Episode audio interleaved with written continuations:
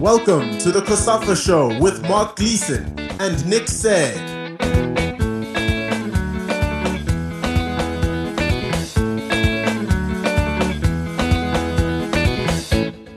Welcome to this latest episode of the COSAFA Show, where we'll have another varied lineup that takes in the business of sport, current events in the Bafana camp, and a little bit of history as we look back at Namibia's debut in the COSAFA Castle Cup almost 25 years ago.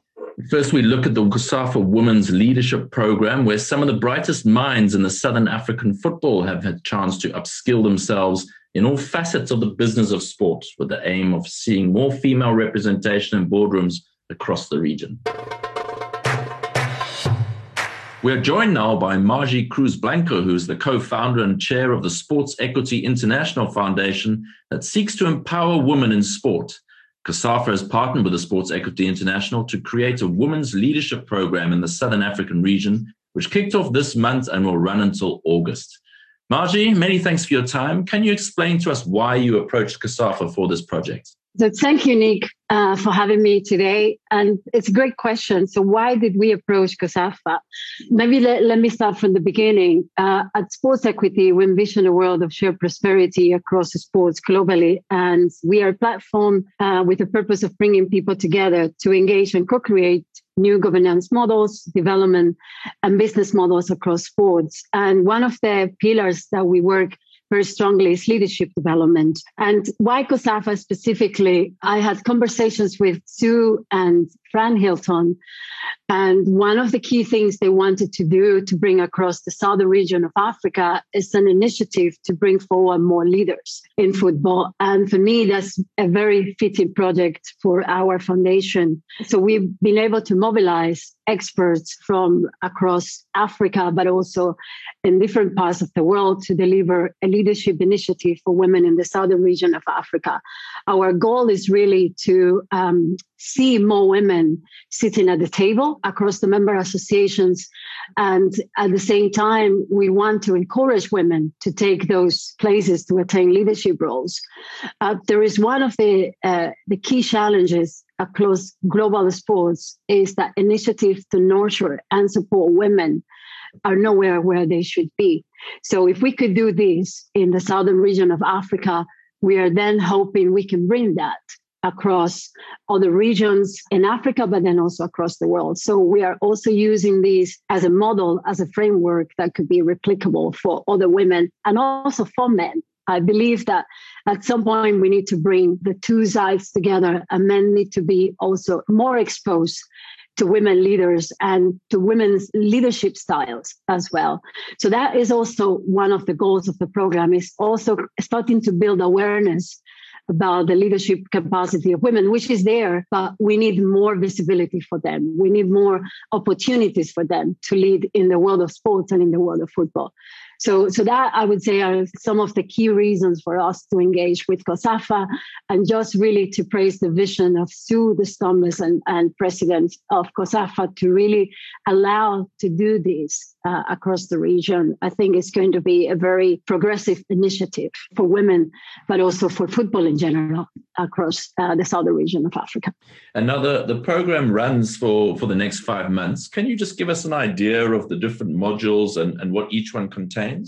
Yes, I mean, that is something that really, really uh, excites me because we are looking at three different aspects uh, when it comes to, to leadership development, which, which are fundamental for any leader to make a mark in the world in particular in, in sports and football. So the first uh, aspect we are looking is is really strengthening the participants' inner axis. What is great about me? What are my learning edges? They have to become more self-aware. Self-awareness, the cornerstone of, of leadership development. So we are really looking at strengthening the participants' uh, leadership capacity for them to learn what are my skills, what do I have in my toolkit, what is connected to my passion, what is my purpose in football, and how do I want to create impact. So it's really mapping all of those very important aspects of, of leadership development to then provide them with the tools to lead in the world of football. So that is the second pillar of the program. So we will be then looking to help the participants having a greater understanding of the football landscape, the football ecosystem, the, what is good governance. And then we'll also look about the digital landscape and how the participants could understand that very important part of football business. How do you market uh, your initiative? Um, how do, do you create a great communication package? So we're going to be really looking into those very important aspects of football. We'll also look into club management and what are the basic fundamentals of club management? What are the basic fundamentals for uh, football and finance? How you fundraise? And we're really hoping that with this pillar, uh, which is very, very much focused on my football toolkit, the women that are participating in the program will be able to uh, be empowered to lead change within their member associations, um, within the football ecosystem. But also, one of the vision is that these women are also encouraged to, to build their own businesses, to become entrepreneurs, um, within the within the football environment. And then the third pillar is really how you sustain your journey, how you you tell your story that move people to act, um, how you create uh, an environment where you will be able to influence and negotiate positively and but also how do you grow from failure in leadership development and for any leader, whether it's a man or a woman, there are ups and downs. So it's really important for the participants to embrace that part of leadership development and how you structure failure. How do you build from failure and how you grow as a leader from failure? How you bring an organization behind you. Um, so it's really about sustaining that journey forward. And then the program uh, will also look uh, in parallel to support the participants uh, having a project uh, that will help perhaps uh, a particular area within the member associations, or maybe it's actually the business plan for the particular uh, initiative. So we are looking at the participants basically take everything they are learning into a practical way. And this is this comes from a principle, something I learned in Africa by working with many football associations. You always hear walk the talk, right? So it's all well and good that you develop these programs, this initiative, that you give this uh, opportunity for professional development for men and women but you need to really bring a tangible, concrete action after that. So that is also part of our philosophy at Sports Equity. And we're so happy that COSAFA has also that vision of walking the talk, of taking this program further and actually getting some very tangible projects to improve the state of football across the southern region of Africa. Now, I know you've put together a, a, fantastic list of experts from the various different fields to offer their experience and insights to the participants, including yourself. Who are some of the speakers that you've lined up uh, over the next five months? Yeah, that's a great question, Nick. I think it's one of the aspects that I'm proud of the most about this program. It's been incredible to see that we could mobilize so many people really willing to uh, to bring this this uh, this program further and, and make sure that they could actually lend a hand to to take the project and to bring the participants the knowledge and expertise. So, I mean, starting uh, from the first module where we are looking very, very strongly about self-awareness and, and strengthening that inner axis of the participants. We got experts from THNK, a School of Creative Leadership, um, Rajiv Ball, who was one of the experts that helped us to shape a leadership program for women within football uh, when we started this initiative at, at FIFA. Uh, so we've got these think experts that have helped us already shape a program for women in football. Uh, we've got the likes of PJ Powers, you know, in, in South Africa, they call her Thandeka, the loved one. She brings an amazing experience in her career as a singer. And then she's also lending that experience being a businesswoman, being someone who had an amazing career to the participants so you could understand that this also brings a perspective. Uh, so it's not just about the experience in football, but what can we learn from other industries? Um, we've got Brenda Kunda, who has been a football executive um, in Zambia, for example, a woman that have built her own business, that have created her own football team, that have been very successful as a businesswoman. So we're bringing very, very tangible, concrete experience. We got, of course, Sue Destombes, who comes and, and regularly uh, uh, the sessions of the participants. A very, very tangible example of a woman that have been leading in football for years and have been bringing forward an organization like like COSAFA.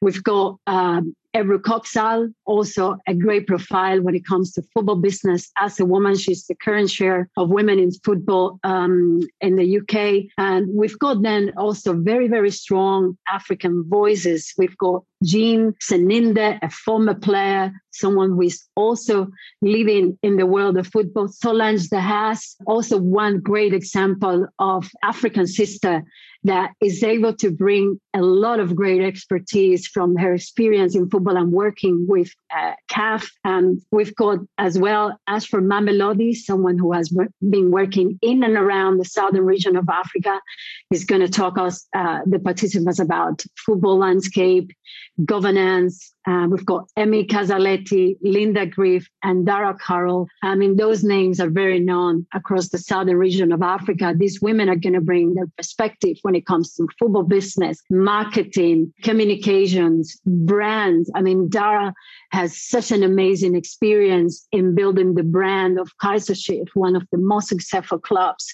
Uh, so really people with hands-on experience uh, on what is the football business day to day to then help the participants build in that journey and really learning practical things. We're bringing also experts from i would say uh, from the business side but then other experts. I've got someone in my team Liliao, who has developed and um, create a lot of campaigns around the art industry.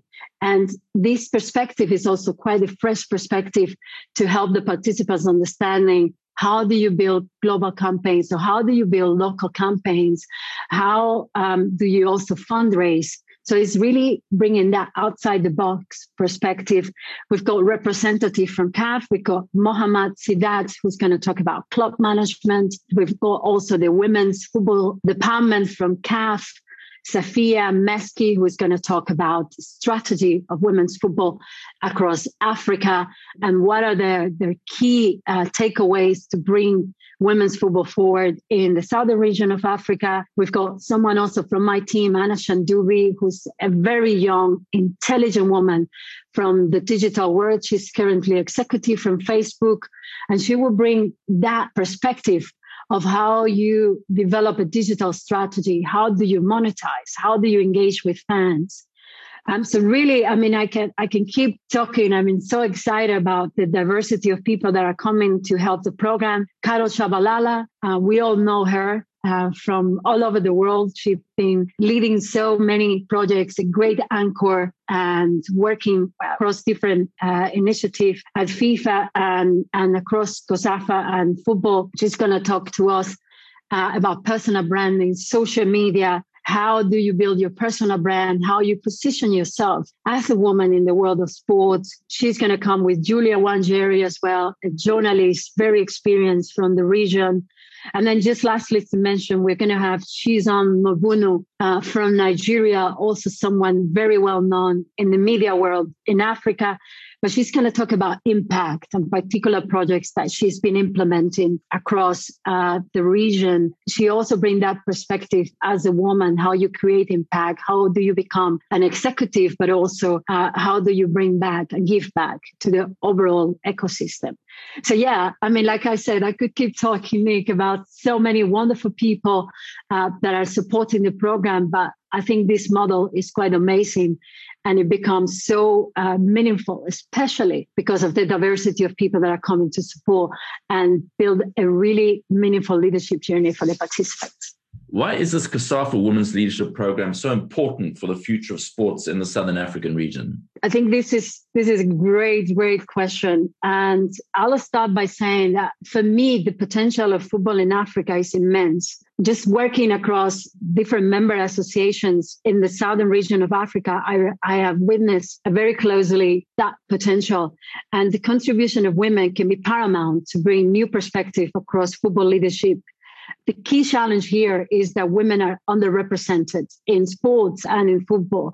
So if you think about it, less than 20% of CEOs in sports organizations are women. And then at presidential level, that falls well under 10%. So leadership programs like this are not as many as there should be and you know initiatives to nurture and support women to attain leadership positions are very much needed to give women confidence to encourage them actually to think about those leadership roles and I think we envision a world where we will have more women CEOs, more women at presidential level across the, the member associations, but also leading their own business, leading their own clubs. So I, I do strongly believe that, you know, to solve some of the global and local and regional challenges that football is facing today, we need that diversity of thinking, diversity of leadership. And that is exactly at the core of this initiative, together with COSAFA, I mean, if you think about fans are watching football differently, football is being challenged by other forms of entertainment. Developing the game requires different innovative approach and leadership is demanded to evolve. So if we get that diversity of women leaders across the Southern African region, I think we're going to bring huge opportunities for developing football, for creating different models uh, of revenue streams across the member associations and making sure that we really walk the talk when it comes to diversity uh, across the region. So that for me is one of the, I would say, key goals of the program. And I think is also replicating those role models like Sue the for example, across the region so that we can really bring that development that we want to see when it comes to leadership development across the region and across football in general. Let be this project an example that we can replicate in other places and also see these women taking a leadership role in, in the different member associations. That is incredible.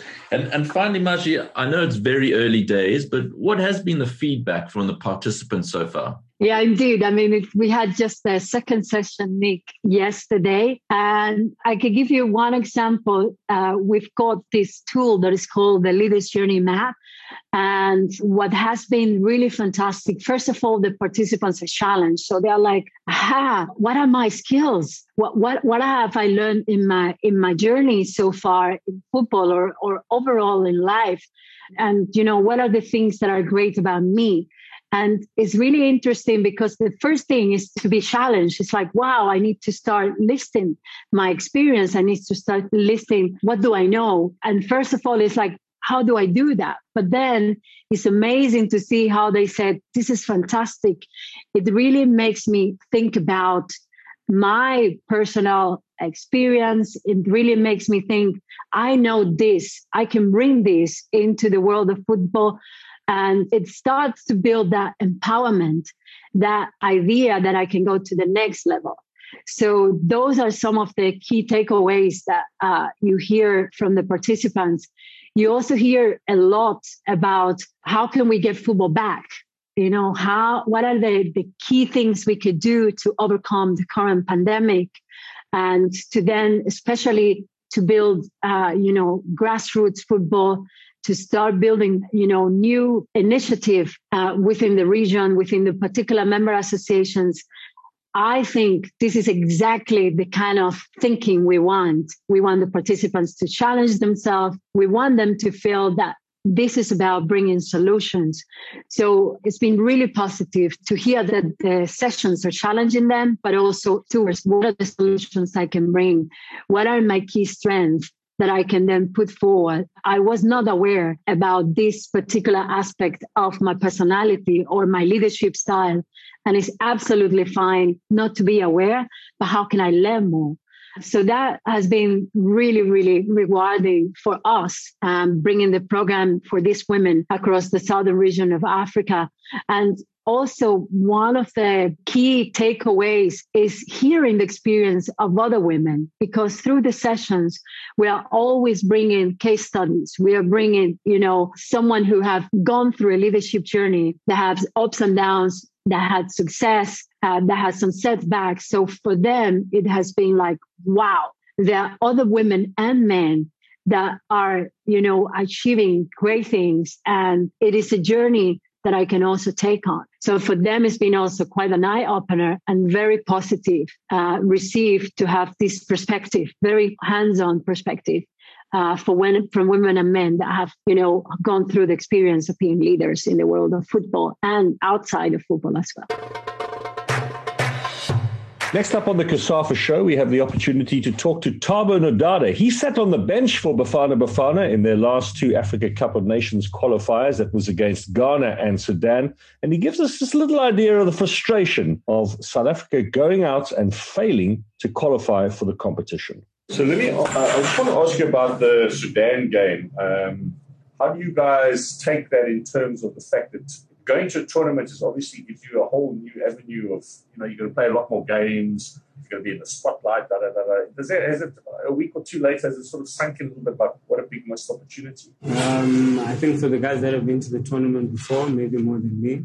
For me, who didn't get my chance to put a stamp in there and give my personality and actually be on the field to to get the, the team through I don't think it hit deep as much as I could see the other guys in Tyson, in Percy, uh, in Timbers even in the guys that play in the CAF competition. Uh, I could see how big a blow it was. And for me now, I think it, it hit me watching the Barclays Premier League and listening to the comments of the African players that would be playing in the AFCON, the teams haven't qualified. And the opportunity I missed out on, just seeing them and seeing how they act and seeing what kind of professionals they are. It was pretty disappointing, pretty disappointing. I took that out of coming from Sudan, but uh, on, on, the contrary, for me, it was a totally different camp compared to all the camps I've been there. I think this was the first year where from June, start of the season, I was in the national team one way or another till the end of the season, till the very last game before the season ends. And that sort of made me feel a certain way. And I quickly realized, I think it was the first session where I was so disappointed in myself. I didn't show my personality. I was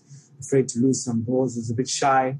And through talks with the coach, you know, he's speaking to everyone and he just points at me. He's like, I'm waiting for that player. I'm waiting for that player. And from there, something switched. Something switched for me. I was a bit more courageous. I, I had already had the relationship with the players off the field.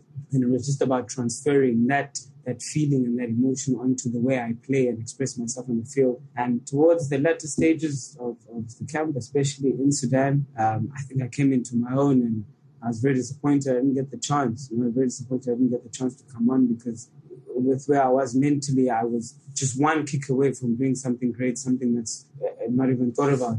But uh, Coach Molefi, I had prepared a note. Funny enough, I had prepared a note when I was going to the national team and I'd be called up as a replacement. I'm looking at the midfielders and I don't see, I don't see someone who could potentially go toe to toe with me, and I'm not even a question. So I wrote a note and I was gonna thank him for everything. I was really, I was gonna thank him for everything because he took me and he planted me on very fertile land, you know. And then finally, I couldn't get the chance to play. But then when things weren't going well with the club, he still had the courage and you know to call me back in the national team and just for the stamp, uh, like the hundred club has done for my career and the assurance of the type of player I am. So yeah, I was just very disappointed I didn't play. But I wish Molefi, Coach Molefi had another chance and him being the teacher, I learned a lot. I learned a lot in that national team in seven days, eight days to be able to process so much information in such a short period of time, so detailed in how the team should play, how the setup should be. I don't think any player went onto the field not knowing what to do or not knowing what's going to happen. It's just that when you cross the line, it's your coach anymore. It's you and your readiness and your, your preparedness. And so, having had um, a year, as you say, in the national team squad, and obviously that limited exposure with Cape Town City when you guys were in the Confeds Cup, what is your appetite like for international football? Do you think we South African clubs underplay it too much and we don't take it seriously enough? And particularly this team previously didn't take it terribly seriously. Would you like to be involved in a you know, do what Sundowns and Pirates are doing? Yes, yeah, yes, definitely, because you're playing with um, the best players on the continent. So if you're aiming to be the best, um, you first do it in your country, yes, and then you go compete with other players. Your country is then is, is not a question anymore playing in your country. Uh, I don't know, you are at an experience. Maybe people like Shampo, like Zwane, when they go and they play in the PSL, it's just recollections and memories. Uh, whereas in, in, the CAF, maybe at a higher, different stage. So even now, having the CAF president from South Africa, I think a lot of the nuances on the side with the traveling, the hotels, the food, the pitches, I think that is some of the, the change he is going to come with. And I, I, I see us stamping our foot on the continent because we do have the talent we do have the talent. I mean, even in Sudan, why such a big issue, they were no match. If you put player by player, quality by quality, they are no match. But somehow, with all the disadvantages that they have, they they beat us with. You know, it's yeah. I think we. It seems like Sundowns are already leading, and I think everybody needs to get a page off their manual and, and try replicate what they're doing. Because when we were in Sudan, Sundowns players were getting the recognition from the fans. Even in Ethiopia, when we were at the hotel, that for me was, yeah, like I, I am doing it in my country, yes, but there are football lovers across the country who are admiring and adoring my game. So I, I, I, would love to be in that competition one way or another. I, for me, it was going to be with Bafana, the highest of levels. Uh, but whatever way to compete against the best in, in Africa, I'd, love that opportunity. Yes. Now let's stroll back in time and recall the very first COSAFA Castle Cup hosted back in 1997, almost a quarter of a century ago. It proved a thrilling competition with Namibia a real surprise package in the same year as they qualified for the Africa Cup of Nations. But how big a part did participating in the COSAFA competition help the then fledgling national team? Former Namibia captain Sandro de Gouveia has been talking to Mark Gleeson about those early days. You played in Namibia's first COSAFA tie, which was um, back in 97, when I look at the records here. What did that competition do for Namibian football, do you think? Well, I think COSAFA helped us a lot. Um, it just gave us another platform to play in, um, gave us a bit better chance to, to play as, as it was always made up of smaller teams coming from the Southern Africa. Obviously, South Africa was a big team, but the other countries. Um, we were that time also playing in other African groups against top quality teams. We were in the World Cup preliminaries at that time. So the COSAFA Cup just kept us going, training together, playing together as we were mostly amateurs.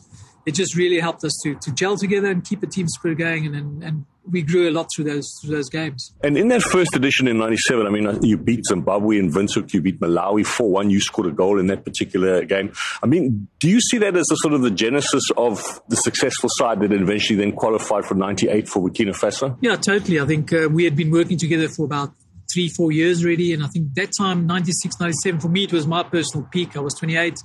Um, you know, getting used to all the matches, captaining the side, but having a good group of players, the under 20s that came through, it was a good generation with Ricardo Manetti and those guys, Slice and Mauro Alced that played for Chiefs. So we had a good generation, and, and those, that, that competition helped us a lot. We were winning, we had good team spirit, confidence was there and we could aim at something, you know, going for the Africa Cup. And why did you miss the game against South Africa, the famous Jomo Sono game when uh, Achube scored in extra time that beat South Africa 3 2 before both sides went to Burkina? Yeah, I broke my ankle in, in July 1997. Um, I just come back in 98, beginning of 98. I was on the bench uh, excited to come on, and I was just about to come on, and we scored the golden goal. So it was celebration heavy. It was really good, and just to be with the boys, it was amazing. I thought I wouldn't be playing again, and just to have a chance of, of being at the field with the boys, it was really amazing and very humbling. And that was arguably one of the biggest days for Namibian sports. I mean, there's a special something about beating the big ugly neighbor, right? Totally. I think um, psychologically, and then you know they always used to look down on us. I think even coming from Walvis Bay was always an issue. Um, but we, I think we had a psychologist coming in the week before from America. He's a Namibian from America, and he just said, "Do the process, and then just don't think of the other team. Just do your process, and what happens happens." And we did our best, and we we were a bit lucky, I suppose. We got the win. It was really great to, to beat our neighbor and a country that we always look up to, helps us a lot in, in infrastructure and everything. So, yeah, it was just amazing victory. That's it then for another episode of the COSAFA Show. I'm sure our listeners in South Africa will be eagerly awaiting for news on who will be their next national team coach. It's just a few months out now from the start of the World Cup qualifiers. We'll have more on that next time. Don't forget you can listen to more of our podcasts on Soccer Laduma Radio, COSAFA.tv, Spotify, and iTunes. And you can also get the latest news via our website at www.cosafa.com and on Twitter, Facebook, Instagram, and TikTok.